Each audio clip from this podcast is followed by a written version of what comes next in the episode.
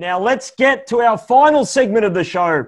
It is final thoughts and what we're most looking forward to and most excited about in round 10. Can you believe it? We're already at round 10, gentlemen. And let's look at Tuesday night's game. Maxi, this is your most excited about game. Tell us why you're so excited. It's going to be a cracker, mate. Richmond and the Brisbane Lions. So it's second versus fifth game. Has not started already, but I'm um, looking forward to watching it later tonight, mate. Frizy, what game have you identified as your most excited game for the round?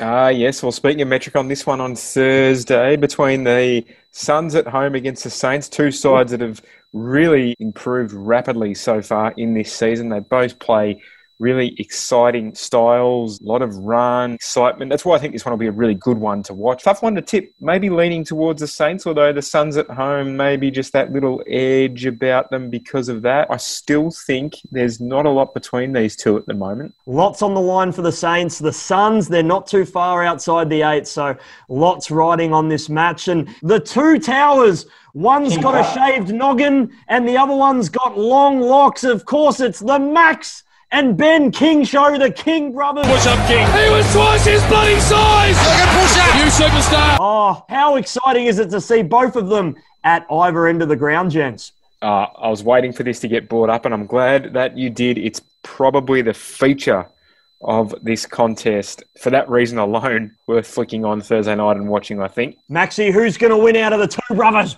Uh, I don't know about the two brothers. I'm tipping St Kilda, so I'll go with Max. Go with Big Maxi. It's certainly in the name. The favouritism, I can feel it right now. oh, look at that. We, oh, did see, we, did see, a few weeks ago that one of the McKay boys was a laid out. Do you reckon one of the King boys would be a laid out? Ooh, are they the same person? Is there a Jekyll and Hyde oh, going on? Ah, there'll be questions if there is. I'm most excited about game is none other than a game that I went to last year. It was Essendon up against the GWS Giants and Hooker, Hooker. And McKenna, 55. The luck of the Irish. It falls to Hooker.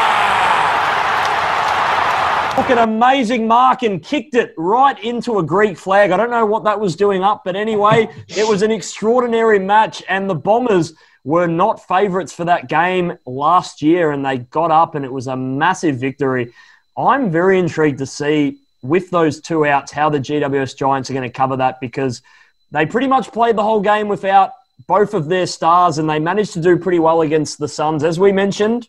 Very, very strong contender this season. Well, Essendon are just going to have to show something, gents, aren't they? They're just going to have to show something.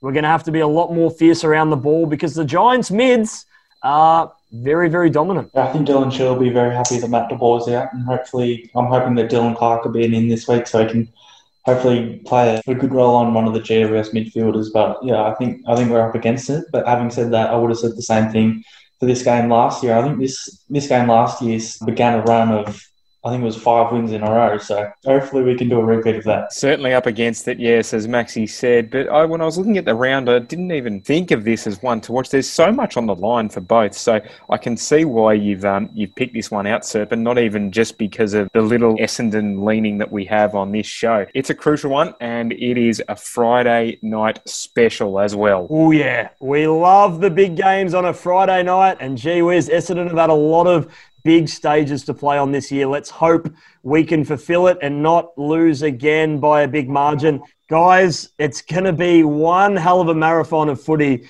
in the next two weeks. We're very, very excited about it. And, gents, again, thank you for your company today. Thanks, sir. Thanks, Serps. Absolute pleasure once again. Enjoy the rest of the footy feast friends. Thank you very much, gentlemen. And I am going to be sure to get on the phone to Joe Exotic and see if we can get those exotic cat at those games coming up. Oh, I'm very, very excited. Surely. Siegfried and Roy might also answer the phone. We can only hope, sir. We look forward to rolling updates for the remainder of the season. Absolutely. I might get a fair invoice in the mail. Thank you for listening out there to another episode of In the Ballpark. Be sure to like us on Facebook and follow our Instagram page at In the Ballpark AFL. We look forward to having your company next time on In the Ballpark.